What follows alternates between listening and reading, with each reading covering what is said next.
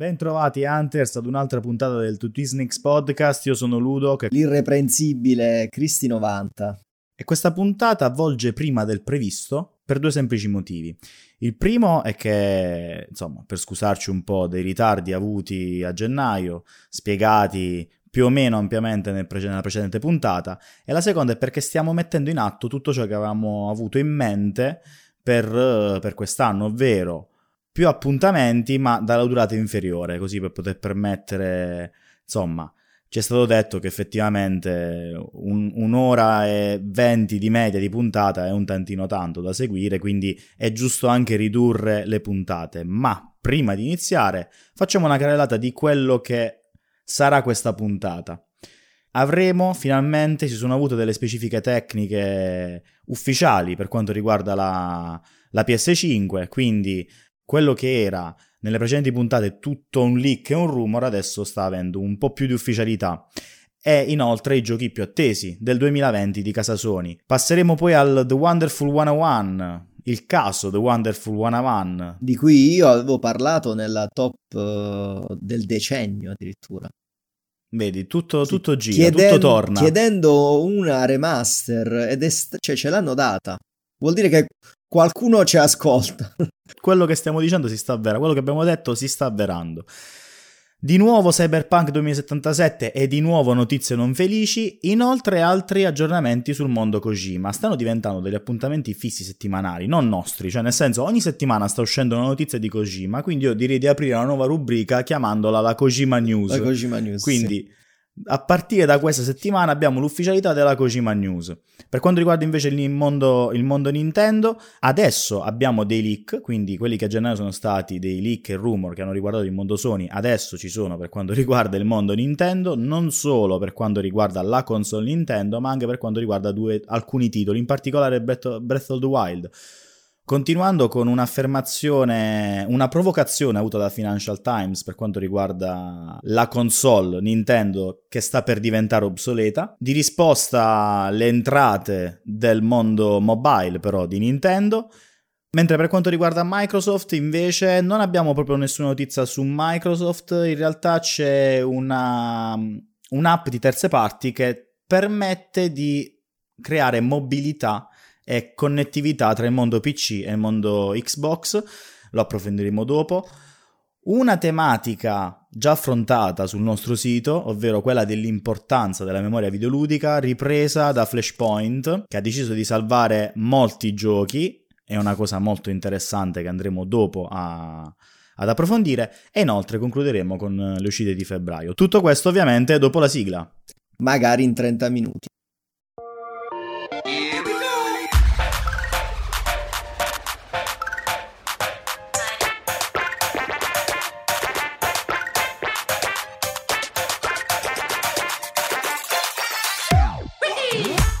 Quello che erano dei leak e dei rumors per quanto riguarda l'universo Sony e soprattutto l'universo PS5 adesso stanno diventando man mano ufficialità.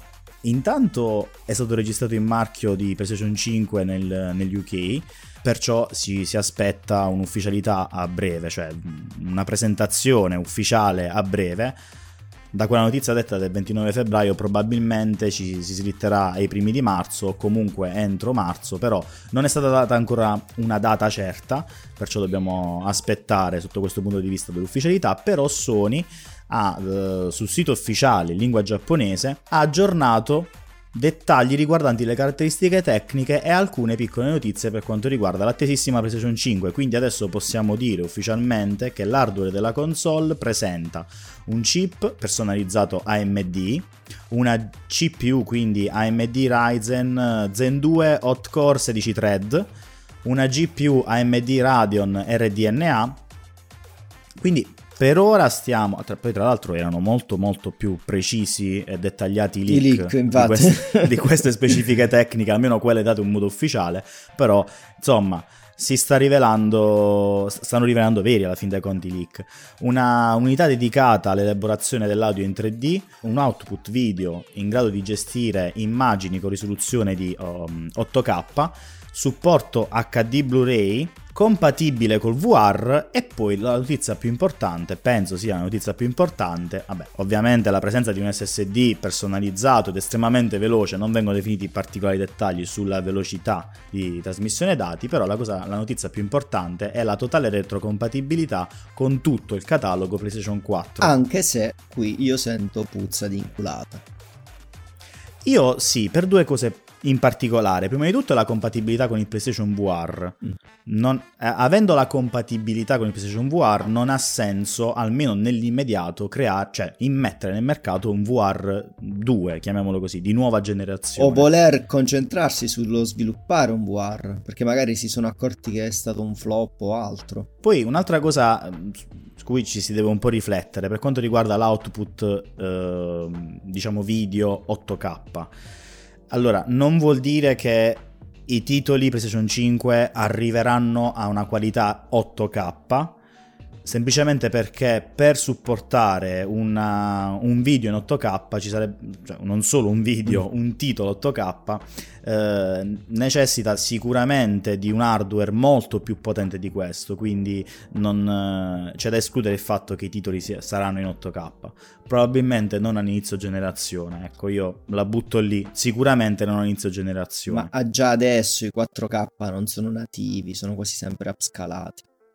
Tra l'altro, inoltre non sono stati forniti ulteriori dettagli per quanto riguarda il controller, chiamato ufficiosamente dalla comunità il DualShock 5. Sicuramente avrà dei grilletti meccanici che avranno la possibilità di fare resistenza, cioè sarà possibile avere un ritorno in base all'azione che si sta compiendo. Esatto, quindi in caso di accelerata si avrà proprio quella sensazione di schiacciare il pedale, no? Sì. La butto lì sulla cosa più semplice da capire, in realtà è un vero e proprio feedback aptico. E poi la cosa certa è che si chiamerà DualShock 5.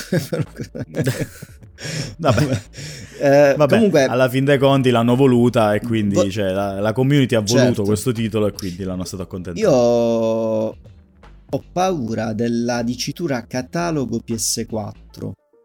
Perché parla di intero catalogo PS4. Non vorrei che sia catalogo online, esatto, solo che venga meno il supporto fisico e che sia compatibile soltanto il catalogo PS4, perché parliamoci chiaro, fare un emulatore o rendere compatibili giochi PS4 con PS5 è facile.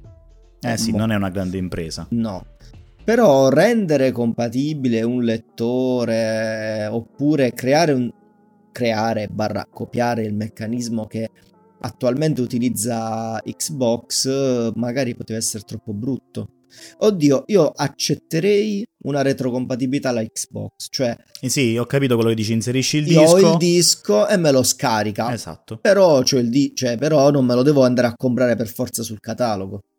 Beh, non lo so, questo non è stato detto, quantomeno personalmente non ho avuto modo di confermare o smentire quanto hai detto, ne vedremo delle prossime. Vabbè, noi ci siamo attenuti alle descrizioni del sito per questo. Ovviamente è inutile fare altre, già di rumors e leak ne sono usciti parecchi, certo. È inutile andare lì ad ipotizzare.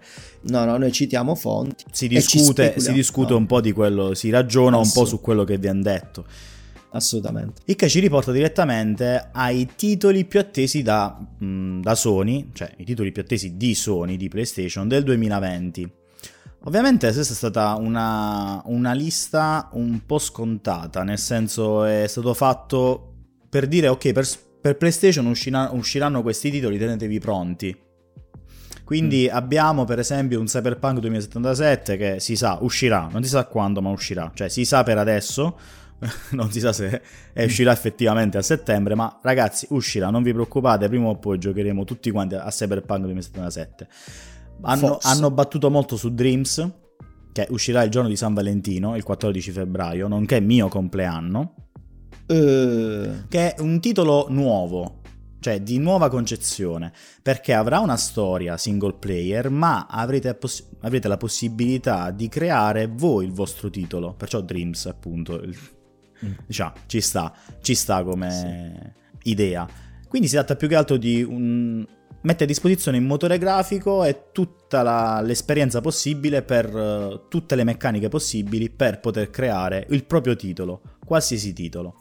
Disponibile anche, sarà disponibile a partire sempre da febbraio, intorno al 25 febbraio, Mega Man Zero ZX Legacy Collection. Vabbè, che altro dire su Mega Man? Che vuoi dire su Mega Man? Preparate le bestemmie, no? Ho giocato l'11 e non l'ho mai finito. Preparate le bestemmie. Sì, sì. Anche perché poi oltre il 25 febbraio il 13 uscirà Nioh 2. Qua si devono preparare le bestemmie. Quindi evitate di ripetere le bestemmie, perché altrimenti i boss non li superate, no? Valgono solo la prima volta. La seconda volta dovete utilizzare di nuove, perché sì, non riuscite ad andare avanti. Altro titolo atteso sempre a marzo è Doom Eternal.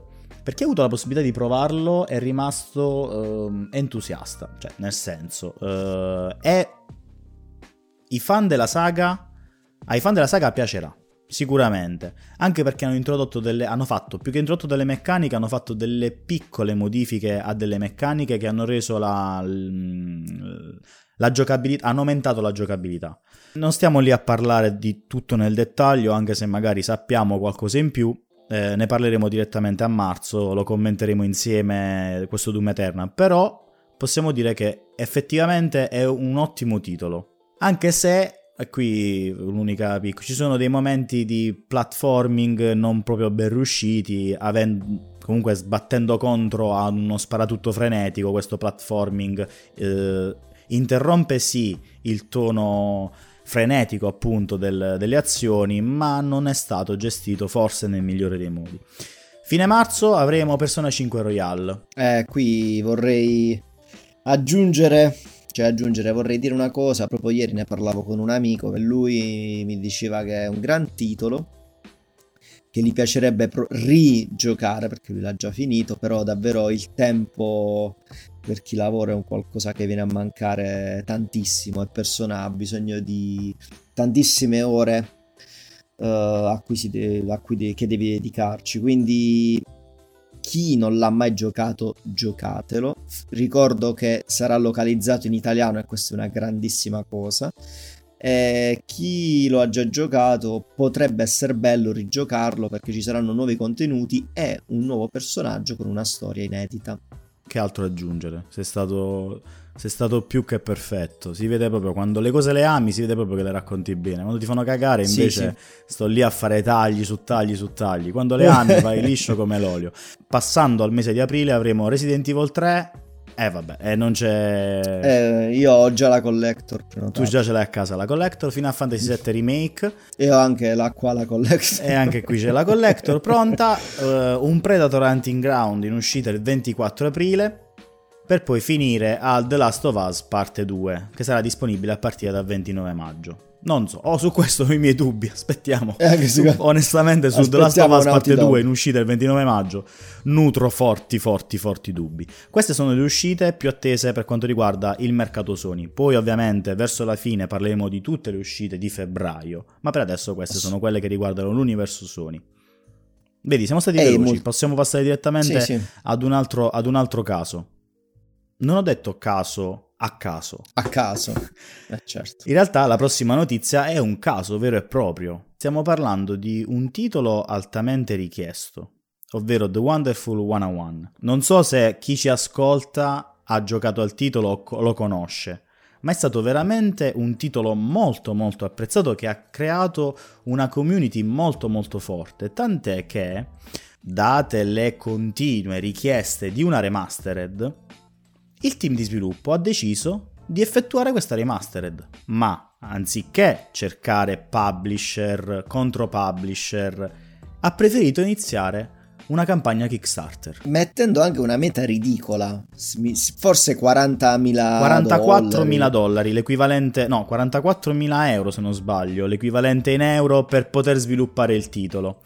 Mancano 29 giorni alla fine e sappiate che in questo preciso momento in cui stiamo registrando il podcast ha raggiunto quota 1.276.763 euro, aumentati mentre lo stavo dicendo.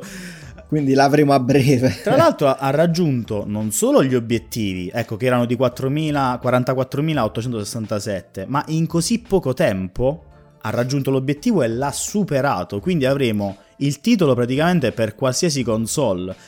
E vi consiglio di prendere in considerazione la campagna Kickstarter, perché i contributi partono veramente da cifre, diciamo, irrisorie, ma veramente irrisorie per questa tipologia di campagna e per un titolo del genere. Partiamo da un circa 33 euro per avere la versione digitale, un 37 per avere la versione fisica, poi ovviamente ci sono le versioni fisiche più host, le versioni digitali più host, eccetera eccetera eccetera. La cosa più bella è che arriviamo a quella di 9000, no? C'è una 9000, ce n'è una, se non sbaglio, di 4000, c'è la Pro Platinum che è di 4554 e ovviamente la quantità è limitata, perché per quelle più alte c'è una quantità limitata, ne resta una. Su 7 disponibili ne resta una, mentre per quanto riguarda la Wonderful Trophy Remix, che costa solo 2.070 euro, ne sono rimaste 23. Ne restano 23 su 25. Per dire, due persone l'hanno comprata. No, per dire, due persone hanno preferito comprare, cioè gli altri hanno preferito comprare più quella da 4.000 euro. Cioè vi fa capire l'importanza di un titolo, cioè della community più che di un titolo. Qui entra in gioco solo esclusivamente la community. E adesso io mi immagino tutti quei publisher che stanno mangiando le mani, perché avrebbero potuto tranquillamente dire: porca miseria, non potevamo finanziare noi questo titolo, sai quanti soldi ci siamo messi in tasca? No, a me piace pensare che dei ricconi, che possono essere dei giocatori nerd, dei cestisti, capito, degli sportivi, che amano questo titolo, hanno deciso di prendere la Mega Platinum Edition pur di finanziarlo. Bravo. Cioè, sì, magari chi non se lo caga proprio il titolo.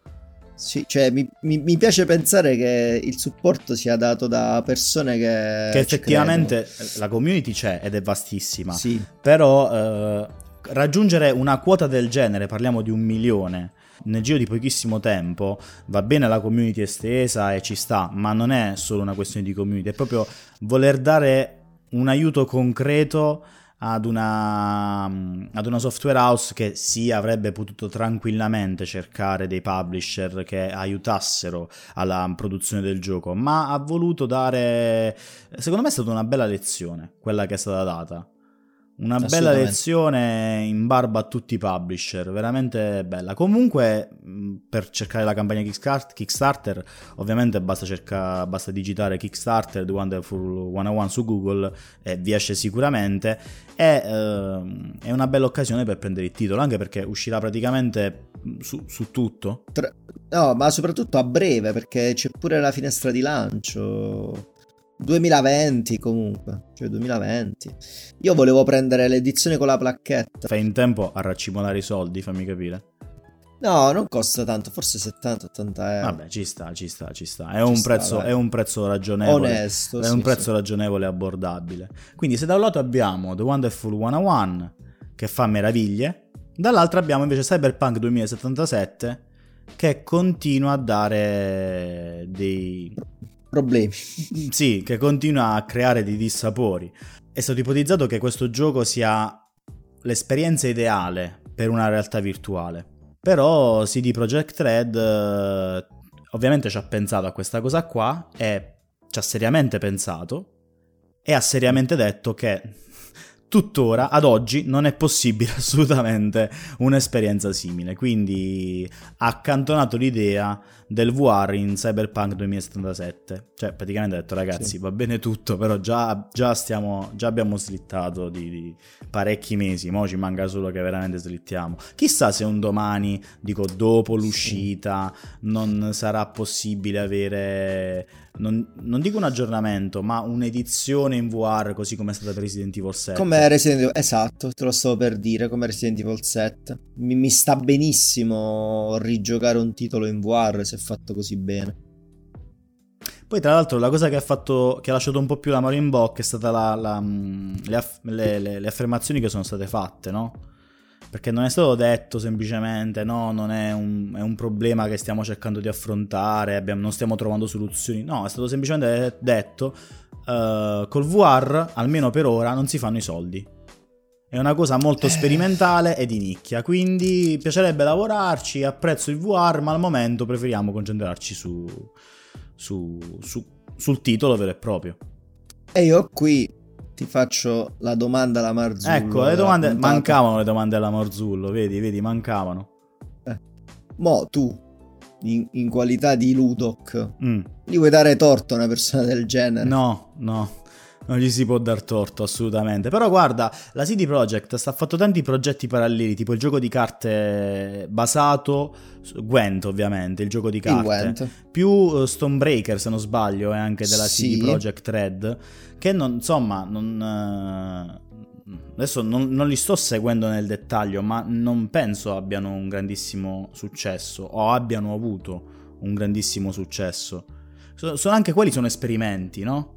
Ma sono d'accordo con te, però vuoi mettere il rapporto costo e carico di lavoro? Per l'amor di Dio, quello è una cosa scontatissima, una software house, una casa di produzione deve basare questo, ovviamente. Cioè si basa su questo. Parte da una base, cioè le carte esistono, magari hanno un po' ampliato, si sono inventati qualche regola.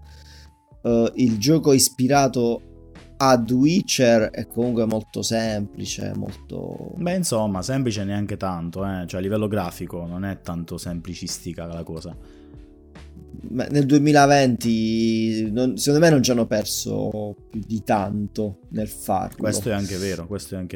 E anche lì comunque hai ambientazioni di base già pronte, cioè hai dovuto soltanto buttar giù l'idea, capito? Senza pretese.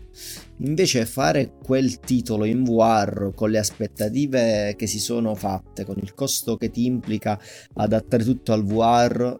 Boh. È difficile, sì. È difficile. Kojima News. Prego, a te l'onore, che a me sta un po' sulle palle. Vabbè, comunque, diciamo la news del buon Hideo è che sta lavorando ad una nuova trama, a un nuovo plot, e ha messo questa immagine enigmatica. Cioè, considerando la trama di Death Stranding, abbiamo il nostro Norman Reedus con le corna di Malefica. Sì. E poi c'è, non so, un australopiteco. Che cos'è quella cosa, secondo te? Non lo so, ma poi... c'è anche la moto di Akira, il fumetto. C'è la paperella di cose non cose. Sì, vabbè, diciamo che la cosa, ecco, la motocicletta era guidata da com'è che si chiama questo? Kaneda, se non sbaglio, in Akira. Quindi, diciamo, questa è la prima Kojima News, nel senso che noi sappiamo che Kojima sta lavorando ad una nuova trama. Abbiamo la statuina di donna bionica, è quella. Sappiamo, la settimana scorsa ne abbiamo già parlato, speculazioni sull'acquisizione di Kojima da parte di Sony, del riavvicinamento di Kojima a Konami per la produzione nuovo Silent Hill. Il riavvicinamento di Konami a Kojima. Non incominciamo, non sia male. No. Ci denuncia. E poi, non so se tu l'hai visto, però c'è anche un'altra cosa. Ha pubblicato una foto di lui con Kenny Reeves e dietro il Ludens della Kojima Production. Sì. Già Cyberpunk non naviga in buone acque. Poi Kenny Reeves ha deciso di farsi questa foto con Kojima. Beh, tanto oramai quello che doveva fare in Cyberpunk l'ha fatto, quindi adesso è libero per altro. No, secondo me ci sta prendendo per il culo tutti quanti, ragazzi. Cioè, secondo me ha detto: ma sai che facciamo una foto, mettiamo ti ricordi le corna che c'avevi tu per la festa di compleanno che hai festeggiato nello studio perché stavamo in crunch dall'inizio per Death Stranding? Sì, ce l'ho ancora. Ok, prendi questo, metti qua, metti quest'altro qua, metti sto pezzo qua. Che cos'è questo? No, questa è la motocicletta di quel personaggio presente in Akira. Dammi qua. Che è sta schifezza qua? No, questo è il crano di una strutturata. Dammi sta porcheria. Metti qua, poi mettici un po'. Che sono quelle medicine? Sì, dammi le medicine, mettiamole qua, a posto. Post-it. Vai, facciamo la foto e mandiamola su Twitter. E gli scriviamo che stiamo lavorando ad una trama. Ovviamente panico dai dipendenti, ha fatto ma quindi oggi non torno a casa a dormire. No, era uno scherzo, per ora è uno scherzo, Allora, ci posso credere che stia lavorando ad una nuova trama, ci posso credere che stia lavorando a un horror, ci credo meno che stia collaborando con Konami. Ci ha perculato quando ha fatto la foto con Kenny Reeves, anche se, secondo me, lui continuerà col filone in cui inserirà personaggi famosi nei suoi giochi. Beh sì, è stata comunque una carta vincente quella, quindi va bene così, ecco. Il cinegaming alla Ideo. Sì, però non lo so, mi aspetto un cinegaming horror. Boh, non lo so, devi saperlo sviluppare. Cioè, nel senso, è molto più difficile il cinegaming horror se non rendi così tanto partecipe il videogiocatore. Ah, se tu apri la news, il link della news che noi utilizziamo, c'è proprio la faccia di Ideo che ti guarda come per dire: secondo te non lo so fare? Bah, vero. Cioè, proprio... è vero. È vero, sì, c'è proprio quella faccia lì che ti guarda che io posso tutto. Stai dicendo io posso tutto. Dai. Direi che per Kojima abbiamo finito, no? Basta. Assolutamente. Basta, perché vogliamo bene a Kojima, cioè io di meno rispetto a Cristi, però basta, non ti puoi prendere tutto lo spazio. Parliamo invece di Nintendo. Nintendo è stata oggetto di critiche e rumors e leak. Possiamo fare il trittico perfetto per quanto riguarda gli inizi di febbraio. Allora, partiamo subito col dire un dato certo. La Nintendo ha mostrato i guadagni ricevuti solo ed esclusivamente per quanto riguarda il comparto mobile e si aggirano intorno al miliardo. Mobile. Perché esiste un altro tipo di mobile?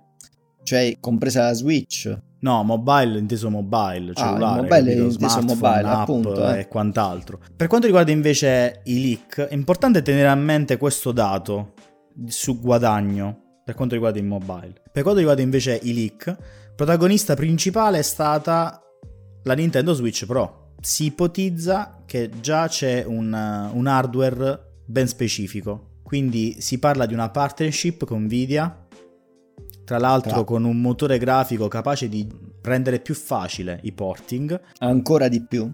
Beh, insomma parliamone. Cioè, è stato detto che comunque The Witcher 3 su Switch è un miracolo. E poi effettivamente io ci sto giocando, è molto piacevole, però effettivamente si vedono i limiti tecnici, i limiti hardware della Switch, sono proprio tangibili, palpabili. Cioè, nonostante rimane un titolo piacevolissimo da giocare quando si è sul cesso o in treno, che non si capisce niente. Oppure mentre guidi la macchina. Mentre si guida la macchina. Esatto. Vabbè, a parte il guidare, il giocare alla Switch in tutte le occasioni, si parla di una batteria più efficiente, di maggiore durata, un chip custom e un'architettura GPU basata su architettura a volta, eccetera eccetera. Però non è stato ancora, diciamo, nel leak non ci si è sbilanciato per quanto riguarda il 4K, perché si pensa che non sia possibile il 4K su Switch Pro. Prima di parlare degli altri leak che si riferiscono poi agli altri titoli, non più che della console, vorrei tenere a mente le due notizie che abbiamo appena detto con la critica mossa dal Financial Times, che ha scritto un titolo, cioè ha scritto un articolo dove rende la Switch volutamente provocatorio, aggiungerei, dove rende la Switch obsoleta. Etichetta la Switch come obsoleta. Esatto, perché paragonata alla nuova generazione di console pronta ad uscire sul mercato, la Switch sarebbe oramai una console obsoleta, già in giro da parecchi anni, meno della PlayStation 4 ovviamente, o Xbox One, però non in grado di stare al passo con i tempi, sia per quanto riguarda la gestione hardware, le specifiche hardware, sia per quanto riguarda la specifica software o parco videoludico dei titoli offerti. Allora, sono dei geni, ovviamente, perché... Adesso io vorrei... No, poi tra l'altro questa cosa io l'ho sentita anche, non solo da questa fonte, ma anche prima, da alcuni giornalisti di settore. Allora, ti dico la mia velocemente. Allora, Prima di tutto devi considerare qual è il target di Switch e cosa deve fare Switch. Switch è una concorrente di PS4 Pro, è una concorrente di One X, è una concorrente di questa generazione. Per me no. Possiamo dire che Switch appartiene a questa generazione soltanto perché è una console uscita in questa generazione. Allora mi devi fare la stessa critica con 3DS, perché 3DS uscirà all'epoca di PS3, Xbox 360. Che cazzo di ragionamento è? Cioè, è una console con un target diverso, che ha un hardware diverso, perché deve supportare titoli con caratteristiche diverse. Prima critica mossa. Seconda critica, hardware obsoleto. Ok, ma i cellulari attuali, perché io la comparo a un dispositivo mobile, i cellulari attuali, quelli da gaming, arrivano ad avere un hardware simile? Ma per me no. Cioè, la risposta è no. Vuol dire che comunque da quel punto di vista si sono portati quasi al massimo possibile. Quindi far uscire una Switch Pro attualmente vuol dire migliorarsi ancora e portare sul mercato portatile un qualcosa di ancora più potente. Terza critica, parco titoli di Switch è assurdo, nel senso che il 3 marzo Switch compie 3 anni.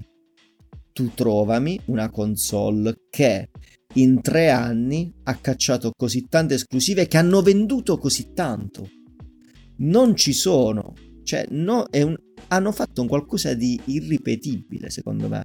E poi l'ultima cosa che ti voglio dire e chiudo: quando io acquistai 3 anni fa Switch, al lancio tutti quanti mi dice, io ho dato dentro la PS4, io sono stato 6 mesi senza PS4 perché l'ho data dentro, tutti quanti mi dicevano che ero un pazzo, ero un folle, era una console di merda.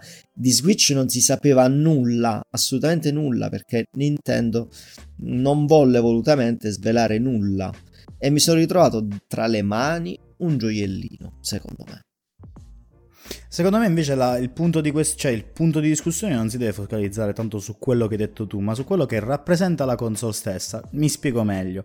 Molti hanno criticato, vabbè, a parte questo articolo provocatorio del Financial Times, ma anche, come ho detto prima, molti giornalisti e non in ambito italiano hanno criticato la scelta già della Lite, no? Dell'uscita della Lite. Ma io mi chiedo, ma scusate, ma per la PS4, per la Xbox, che cosa è successo? Non hanno fatto uscire delle versioni più potenti? Certo, nessuno ha criticato queste cose. Cioè a me è stata una cosa che ha dato tantissimo fastidio dai tempi della PlayStation 2, che esce la PlayStation 2, la Slim, la Mini, la PlayStation 3, la PS3 60, la 120, la Fat, la Slim, la PS4, la PS4 ti rispondo Pro, così come aspetta, vai, così come l'Xbox, la Scarlett, la One X e tutto il resto, no? La Switch ha fatto la stessa, la Nintendo ha fatto la stessa cosa, ha fatto uscire la Nintendo Switch, una versione più piccola, totalmente, anzi, esclusivamente portatile per i bambini, tra l'altro, dal prezzo più basso per poter giustamente accontentare anche quella fascia di pubblico più giovane, e farà uscire, magari, non è detto, perché la Nintendo non si è mai esposta, non ha mai dato conferma o smentita dei rumors, probabilmente farà uscire una Switch Pro che avrà una miglioria grafica in grado di stare non al passo generazionale, ma al passo suo, perché la Switch, la Nintendo, non segue il passo delle generazioni di Sony e Xbox, è una cosa a sé, perché ha un altro target. Che poi voglia far uscire la Pro, se così si chiamerà, sì, che avrà delle qualità tecniche, delle qualità hardware migliori della Switch o della Lite, ben venga. Cioè se hanno pensato di dire ok, abbiamo fatto la Switch che è ibrida, facciamo la Lite che è portatile, facciamo la Pro che magari è fissa, No, ma l'hanno sempre fatto. Cioè, Nintendo con il DS e il 3DS cosa ha fatto? DS Lite, XL, LL, piccolo, grande, 2DS, non si apre, l'hanno fatto fisso a blocco unico. Cioè, Nintendo hanno fatto il New 3DS, New 3DS XL, cioè... Nintendo con DS, per dirti, ha cacciato 780.000 versioni e ha venduto ogni singola versione. Perché? Perché ogni versione si adattava a un pubblico diverso, a una fascia sia un target proprio di persone come fascia di età, sia di fascia di prezzo, perché tutto lì ruota, diverso. Quindi ogni prodotto si collocava in maniera perfetta e ha venduto tutto. Perché ora io, per dirti io, all'inizio l'ho vista Lite, ero tentato di prenderla, però non l'ho presa, vabbè, per vari motivi, perché comunque mi trovo meglio con la Switch. Però io sono quel tipo di persona che se esce la Pro ho l'esigenza di magari di giocare il titolo in una maniera migliore rispetto a quello che mi offrono Switch o Lite in questo momento, e la prenderei. Io sono curioso invece di sentire l'opinione di te che ci stai ascoltando. Ah, perché questo può essere, perché magari noi la vediamo sotto questo punto di vista, tu hai il tuo punto di vista, io il mio, che però finisce bene o male verge sempre nella stessa, certo, nella stessa posizione. Però magari qualcuno la può pensare diversamente, sarebbe giusto e bello avere anche un altro punto di vista, ovviamente oggettivo ma sensato quantomeno, non Switch dire... merda, capito? No, ti voglio dire un'ultimissima cosa. Io ero una di quelle persone che criticava Pro, One X, One S, eccetera. Quando poi mi sono ritrovato all'interno del meccanismo, per dirtela in breve, tipo do la mia vecchia PS al GameStop e con €50 di differenza, che è il prezzo di un gioco, loro mi danno una console che ha altri 2 anni di garanzia che magari mi è scaduta a quella precedente, e in più mi dà un'esperienza di gioco migliore. A queste condizioni una persona ci pensa a fare il passo, cioè a fare l'upgrade della console. Diverso è una persona che magari non vuol dar dentro la console, ci deve mettere sopra 400-500 euro così, e lì magari non ne vale la spesa. No, però per dirti, al prezzo di un gioco tu ti trovi un prodotto nuovo con una garanzia, un'esperienza di gioco. Vista sotto questo punto di vista, io ho iniziato, non voglio dire ad appassionarmi, però ho iniziato a considerare l'idea di fare gli upgrade. E ultimissima cosa, e chiudo, quando 3 anni fa c'erano tantissime persone che mi prendevano per culo per Switch, e io l'ho sempre difesa, e dal primo giorno mi hanno detto Switch merda. Oggi io posso togliermi la soddisfazione di dirgli brutti stronzi, l'avete comprata anche voi, perché quelle stesse persone si sono rese conto della potenzialità della console. Vedi, però sono curioso di sentire il parere anche di altri, perciò se volete tranquillamente scrivere sotto il post sulla nostra pagina Facebook, che se non avete messo mi piace correte a metterlo, così come ricordiamo che c'è stata una modifica del nome sulla pagina di Facebook, perché abbiamo fatto un upgrade giustamente del nostro nome. Noi abbiamo ancora come nostra tagline Link to the Gamers, perché a noi ci piace ispirarci un po' al mondo Nintendo, però ci piace anche avere un link diretto con tutti i videogiocatori. Abbiamo abbandonato la tagline per mettere il nome del nostro podcast. Quindi ci trovate comunque su Facebook alla pagina The Twin Snakes Podcast. Non riuscirò mai a pronunciarlo bene. Però Gamesunters.it resta. Però il sito Gamesunters.it resta. Volendo potete commentare anche sotto l'episodio del podcast, nella pagina appunto The Twin Snakes Podcast, la trovate in home. Decidete un po' voi dove commentare, anche su Twitter per esempio. Ultima carrellata di notizie veloci sul mondo Nintendo e poi passiamo agli ultimi due o tre notizie da commentare. E comunque mi sa che sforiamo l'ora. Va bene, fa niente, ci dovete perdonare, ci stiamo abituando. Però stiamo riducendo. Ci stiamo abituando, ma ci stiamo mettendo la volontà. Apprezzate almeno questo.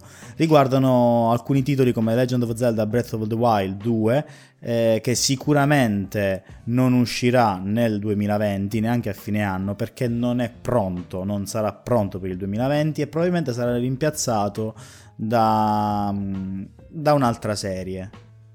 Non sempre sempre a noi cara. Sempre a noi cara, non si sa ancora bene quant'è. Questa è un'indiscrezione da prenderla ovviamente con i guanti, anche per quanto riguarda un altro titolo di spessore che si va intorno al mondo dei pneumatici. Ovviamente tutti quanti a pensare ad un nuovo Mario Kart, eppure no, si tratta di F-Zero, che è un IP di racing molto amata comunque dai fan Nintendo, però non ha nulla a che fare con i pneumatici. Tra l'altro sarebbe ormai certo l'arrivo di un nuovo capitolo della serie Paper Mario, secondo appunto dei rumor sostenuti da alcuni insiders. Comunque ci aspetteremo bellissime cose dal Nintendo Direct. Tra l'altro Nintendo non ha mai fatto passare tanto tempo da questi rumors ai Direct. Ci aspettiamo un Direct. A breve ci aspetteremo un Direct dove troveremo conferma o smentita di quanto appena detto. Altra notizia che riguarda l'universo Xbox PC è un'applicazione di terze parti. Stiamo parlando di un'applicazione open beta disponibile a tutti ed è molto interessante, l'abbiamo voluta citare proprio per le sue potenzialità. L'applicazione in questione si chiama Rainway, è disponibile per Xbox all'interno dello store Microsoft, dove si ha la possibilità tramite questa applicazione di giocare ai titoli presenti sul vostro PC ma sulla console, quindi avere la possibilità di godere di uno schermo plausibilmente più grande, sì, seduti tranquillamente e comodamente sul divanetto di casa vostra. È importantissima questa, cioè è importante questa notizia analizzata in quello che è il concetto dell'universo Microsoft, o almeno di quello che vuole creare l'universo Microsoft per quanto riguarda lo streaming dei console. Certo è che i requisiti sono abbastanza altini, stiamo parlando di Windows 10 ovviamente collegato tramite Ethernet, l'Xbox a sua volta collegata tramite Ethernet o quantomeno a canale 5 GHz del vostro Wi-Fi, quindi parliamo già di qualcosa di un po' più sofisticato, di una connessione abbastanza potente, e ovviamente che non ci siano nel frangente aggiornamenti in background o comunque altre fonti esterne che stanno utilizzando la connessione, quindi abbasserebbero il vostro download o upload. È una cosa secondo me abbastanza fattibile per chi può avere la fibra, però almeno in Italia, stiamo parlando almeno dell'Italia, però già è una connettività in più. Ed è importante vedere questa cosa, cioè Microsoft sta proprio centrando tutto su questo streaming. Tra l'altro Phil Spencer ha fatto un annuncio in settimana recentissimo dove ha dichiarato che non reputa Sony o Nintendo una diretta concorrente nel mercato di prossima generazione, nel mercato videoludico di prossima generazione, ma ciò che gli fa più paura è Amazon e Google. Addirittura. Sì, esattamente, proprio per quanto abbiano già la mente verso lo streaming. Vabbè, io non avrei paura di Stadia, però chissà Amazon cosa può tirar fuori dal cilindro. Non lo so. Poi se non sbaglio erano Amazon e Google, non vorrei dire una fesseria. Stadia secondo me è stato un semiflop. Almeno all'inizio probabile, è stata la prima che si è buttata, ecco, ha voluto buttarsi prima degli altri per accaparrarsi quanto più mercato possibile. Il consiglio è provatela se avete Xbox, se avete la proverò, chissà Diablo, no? Mamma mia, vabbè, Diablo però, cioè Magic. Proviamo Magic Arena comodamente sul divano. Beh sì, perché diciamo non sarebbe male. No, poi effettivamente qua parla di titoli PC come Beyond Two Souls, Detroit Become Human, Heavy Rain, Nioh, però è strano perché non è stato descritto quali titoli, cioè le meccaniche, cioè nel senso che ne so, magari collegato a Steam, collegato a qualsiasi gioco che tu hai installato sul PC. Vabbè, io ricordo che comunque attualmente tramite l'app di Xbox è comunque possibile streamare i contenuti di Xbox sul PC. Questo quindi, serve a fare il contrario, i contenuti del PC su Xbox. Quindi secondo me non è così. Soprattutto le potenzialità di questa applicazione, perché si potrebbe non applicare solamente ai giochi. Esatto, ma a tutto. Ma a tutto il sistema operativo, cioè potrebbe anche essere uno streaming dell'intero sistema operativo senza avere necessità di avere, che ne so, schede di acquisizione o altre cose strane. Questa è una cosa molto molto interessante, così come è stata anche interessante l'operazione effettuata da Flashpoint. Prima di tutto bisogna spiegare una cosa: il Flash Player è quel lettore che viene utilizzato, quel player appunto che viene utilizzato soprattutto per quanto riguarda tutti quei videogiochi scritti in Flash, quindi nel formato multimediale di Adobe. Flashpoint ha avuto la bella idea di preservare oltre 36.000 giochi scritti in Flash disponibili gratuitamente in rete con un programma collegato ad un archivio di circa 240 giga e passa, dove sono scaricabili singolarmente tutti questi web game, i cosiddetti web game presenti nell'universo informatico, nell'universo telematico. Ovviamente è stata fatta eccezione per quei titoli che sono provenienti da siti per cui viene richiesto un pagamento o un abbonamento, quindi non sono disponibili già di per sé gratuitamente. Però è importante questa notizia qui, perché si ricollega ad un concetto che noi avevamo già espresso tramite un articolo sul sito, ovvero l'importanza di preservare una memoria videoludica, soprattutto sulla questo incessante avanzare della leggerezza del digitale. Noi l'articolo l'avevamo scritto successivamente alla chiusura del Wii Shop Channel, se ricordo bene, no? Era così, l'ho scritto io. Sì, l'ho scritto io, dove avevo appunto espresso il mio pensiero su quanto sia importante oggigiorno, dove tutto è digitale, tutto si può tranquillamente reperire online, ottenere online, con questa stessa facilità tutto si può cancellare con un semplice tasto. Quindi con lo stesso tasto con cui tu acquisti, con lo stesso non tu, un'altra persona decide di cancellare. Ovviamente è terrificante. E questa è una cosa molto molto terrificante, e questo non è un esempio. Flashpoint ha deciso di salvare questi titoli scritti in Flash, ma ci sono alcuni titoli che sicuramente ci avete giocato anche voi nell'infanzia. Parlo per i giocatori un po' più io sapevo che andavi a parare lì. Non stiamo parlando di Robentai, non ho visto l'archivio, però tra 36.000 giochi penso che una categoria ci sarà sicuramente. Sì. Comunque anche quelli, però sicuramente ci saranno giochetti che avrete fatto anche voi nell'arco della vita, se avete quantomeno la nostra età, un 30 anni, avete sicuramente iniziato online tra un hentai e un altro, avete provato anche voi questi titoli di gioco, ed è importante conservarli. Io vi invito a leggere l'articolo, magari ai più nostalgici e più adulti può far venire in mente delle sensazioni passate già provate, a chi ci ascolta che magari è un po' più giovane e non ha avuto la possibilità di vedere questo passaggio tra gioco digitale e gioco cartaceo, chiamiamolo così, può prendere coscienza di un punto di vista diverso, di una realtà passata, di ciò che è stato così.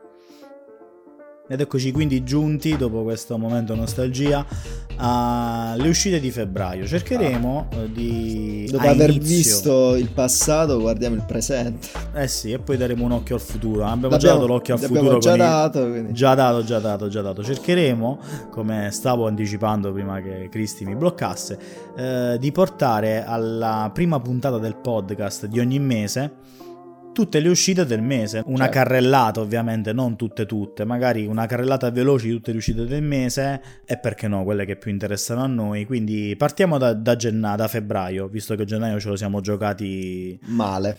Iniziamo quindi il 4 febbraio con Monster Energy Supercross di Official Video Game, che è interessante perché porta 100 piloti delle classi 450 SX e 250 SX, quindi stati ufficiali, quindi parliamo di Supercross, Motocross, una career mode abbastanza interessante per gli amanti del genere. Zombie Army 4 Dead War, che disponibile per PC, PS4 e Xbox One potrebbe essere anche abbastanza interessante. 6 febbraio Night and Bike per Switch e Kunai per Switch. Kunai soprattutto è un platforming molto interessante con elementi action e metroidvania, quindi un bel mix frenetico sotto questo punto di vista. Poi andiamo avanti. Torniamo a riparlare del 4 febbraio. L'11 febbraio usciranno Metro Exodus, la storia di Sam, DLC del titolo, The Yakuza Remaster Collection, attenzione, in cui ci saranno Yakuza 3, 4 e 5 se non erro, e contestualmente uscirà anche Yakuza 5 lo stesso giorno, quindi magari se volete non avere vita sociale per, non lo so, un mesetto, qualche anno, potete giocare tutti e quattro di interessante fila. Dire che tra l'altro Metro Exodus, la storia di Sam, è il secondo DLC, segue le vicende di uno Spartan Ranger che, per chi non conosce la storia, ve la dico perché la conosco, a me piace la serie Metro, quindi vi allungo sto pippone. Segue appunto le vicende di questo Spartan Ranger che ha lavorato sotto il colonnello Miller sin dalla devastazione appunto di Mosca e ha seguito Artyom nelle storie successive, mentre per quanto riguarda Yakuza Remastered Collection non è una vera e propria remastered, nel senso che ci sono avuti miglioramenti grafici e di performance, si è passata da 720 a 1080p da 30 fps a 60 fps, lo script inglese è stato revisionato, corretto e riscritto in alcuni casi, e inoltre ci sono tutte le parti tagliate dalle versioni occidentali di Yakuza 3, 4.5 sono state aggiunti in questa remastered collection, perciò è una remastered un po' più corposa rispetto al solito, ecco. Sì, poi da segnalare il 13 febbraio dovrebbe uscire Luna The Shadow Dust, che è un'avventura a punta e clicca in cui gli sviluppatori hanno deciso di realizzare fotogramma per fotogramma del gioco per dare vita a un comparto artistico che come idea un po' mi ricorda Gris, che è stato tutto disegnato a mano. Questo è un titolo da tenere sott'occhio, secondo me. Vuoi andare col 14 febbraio, giorno a te caro? Il 14 febbraio, giorno del mio compleanno, esce Darksider Genesis. Poi uscirà anche Dreams, di cui abbiamo già parlato, ovviamente. Snake World, esploratore di Dungeon Gold. Street Fighter 5 Champion Edition, ma basta. Warriors Orochi 4 Ultimate. E passiamo al 18 febbraio, che secondo me ha una grandissima uscita, che sono Bayonetta e Vanquish 10° anniversario. Il bundle. Voi dovete, se non avete giocato Bayonetta e Vanquish, dovete prenotare questo bundle e giocarlo tutto. Io direi di passare direttamente al 20 febbraio, verso la fine del mese, dove abbiamo un Devil May Cry 3, la Special Edition per Switch, ragazzi, per Switch, assolutamente. Poi il 25 febbraio uscirà su Xbox il DLC di Kingdom Hearts 3 Remind e la Mega Man Zero Legacy Edition, di cui abbiamo già parlato. Uscirà anche Wasteland Remastered, attenzione, per PC e Xbox. Non vorrei citare Ark, però purtroppo ce lo ritroviamo e quindi lo citiamo. Ma soprattutto, ragazzi, il 26 febbraio esce Two Point Hospital. E qui ti voglio. No, Two Point Hospital...